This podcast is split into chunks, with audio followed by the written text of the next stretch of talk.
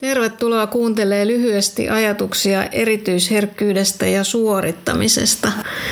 Minä olen Tuula Ahde ja mä kyselen tässä äänitteessä Eevi Minkkisen ajatuksia tästä aiheesta.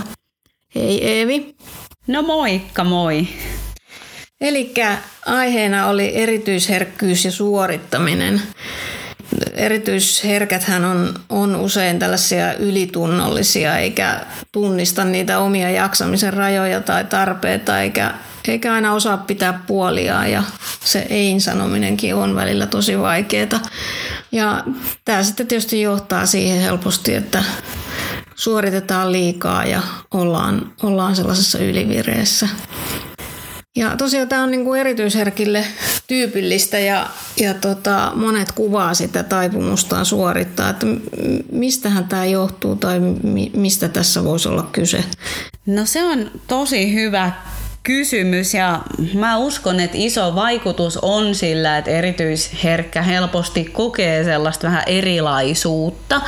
Ja myös siellä, kun ollaan tietyllä tavalla aika herkkiä myös niille erilaisille kuormituksille ja varsinkin sille sosiaaliselle kuormitukselle, niin helposti tulee se semmoinen ristikkäin asettelu ja paine siitä, että olisi se paine vähän niin kuin pärjätä ja kuulua ja jotenkin sopeutua ja sitten kuitenkin joku itsessä sanoo, että mä ihan jaksa tai pysty. Ja se on usein semmoinen vaikea tunne oikeastaan ihan kenelle tahansa, oli erityisherkkä tai ei, niin kohdata sellaista riittämättömyyttä tai avuttomuutta. Ja usein silloin sit sitä koittaa kompensoida vähän sellaisella ylitekemisellä, perfektionismilla tai jollain tällaisella vastaavalla. Eli mun kokemuksen mukaan siinä on ne syvemmät syyt menee usein sinne sellaiseen riittämättömyyden tunteeseen ja se on sen oman paikan hakemiseen ja siihen hyvinkin paljon voi itse asiassa auttaa ihan semmoinen jo niin kuin erityisherkkyyspiirteen tunnistaminen tai oman herkkyyden hyväksyminen ylipäätänsä ja myös ihan semmoinen itsetuntemus, että millainen mä oon ja että mä oon ok semmosena kuin mä oon. Meitä ei ole kaikki tehty samanlaisiksi ja oma henkilökohtainen mielipide myös on, että ne ulkoapäin tulevat paineet, niin ne on aika rankkoja ihan niin kuin oikeastikin, mutta tämä on nyt jo ihan oma mielipide vaan. Mitä sitten, kun tämmöisen tunnistaa itsessään tällaisen piirteen, niin onko sulla jotain ehdotuksia, että miten sitä voisi lähteä työstämään, että siitä pääsisi, pääsisi irti ja oppisi vähän rentoutumaan ja, ja luottamaan siihen, että se riittää se, mitä, mitä mä teen ja miten, miten mä nyt just tässä hetkessä jaksan tehdä.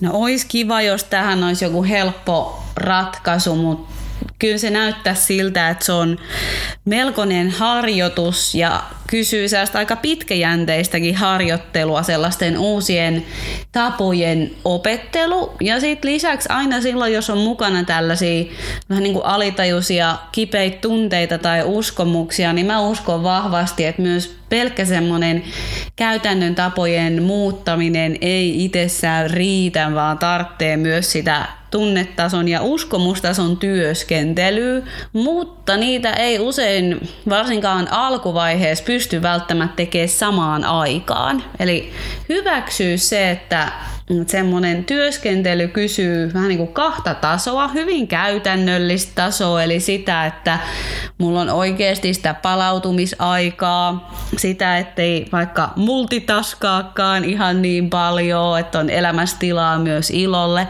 Ja sitten myös sitä vähän emotionaalisempaa työskentelyä, että pysähtyy kysyä, että mistä tässä on oikeasti ollut kyse, mitä mä oon oikeasti tällä koittanut saavuttaa ja mitä mä pelkään, että tapahtuu tai että mä tunnen, jos mä vähennän ja lopetan. Ja sä mainitsitkin jo alkuun ne omat rajat, niin se on mun mielestä tämän teeman suhteen sellainen valtavan iso harjoitus, eli alkaa tunnistaa niitä omia rehellisiä resursseja ja jaksamista. Ja ei pelkästään sitä, vaan ihan myös niitä tarpeita. Että mitä, mitä muita tarpeita mulla on. Että ei, mun ei tarvi olla kone, vaan ihmisellä on myös muita tärkeitä tarpeita ja ne on usein silloin vähän niin kuin kiellettynä ollut, jos se elämä on mennyt siihen suorittamiseen. Joo, ja sä tuossa mainitsitkin tai sanoit sen, että se suorittamisen lopettaminen voi olla sitten haastavaa sillä lailla, että millä sen sitten niinku täyttää sen, sen ajan ja sen tavallaan pätemisen tunteen, mitä se suorittaminen on tuonut, niin mitä se, mitä se voi olla sitten se elämä sen suorittamisen jälkeen? No mä koen, että siinä on välissä vähän niin kuin pakko kulkea semmoisen tyhjän kohdan läpi. Ja se on oikeastaan mun mielestä osana kaikki elämän muutosprosesseja, että kun me jostain vanhasta aletaan luopua tai irrottaa, niin se on ennen kaikkea hidas U-käännös eikä mikään sormien napautus, eli hyväksyy, että se on prosessi. Ja just niin kuin sä sanoit, että että jos ei enää täytykään ne aiemmat tunteet ja tarpeet siitä, että on vaikka jotenkin tosi aikaan saava, niin siinä välissä on semmoinen tyhjä kohta, joka on mielelle helposti pelottava ja sitä usein halutaan välttää, mutta se tyhjä kohta on erittäin tarpeellinen ja itse asiassa hedelmällinen sille, että jotain uutta saa syntyä siellä tilalle. Ja se on mun mielestä ihan semmoinen oleellinen kysymyskin miettiä, että mitä mä haluan elämään sen sijaan. Eli se voi olla ihan jopa semmoinen aika iso identiteettitason muutos. Eli jos on pitkään samaistunut semmoisen suorittajan identiteettiin, semmoisen, joka on aina vastuullinen ja tekee ja ei, ei niin kuin elämässä ole tilaa niille omille vaikka inspiraatioille tai rentoutumiselle ja ilolle, niin se on ihan iso semmoinen identiteettitason muutos ja ne on aina sellaisia, jotka ottaa sen aikansa. Mutta kyllä mä oon onnekseni saanut nähdä tällaisia prosesseja ja koen itse, että on saanut kulkea sellaista tietä, jossa ihan oikeasti voi sanoa, että ainakin joku on erittäin paljon kevyempää ja rennompaa ja parempaa kuin aiemmin.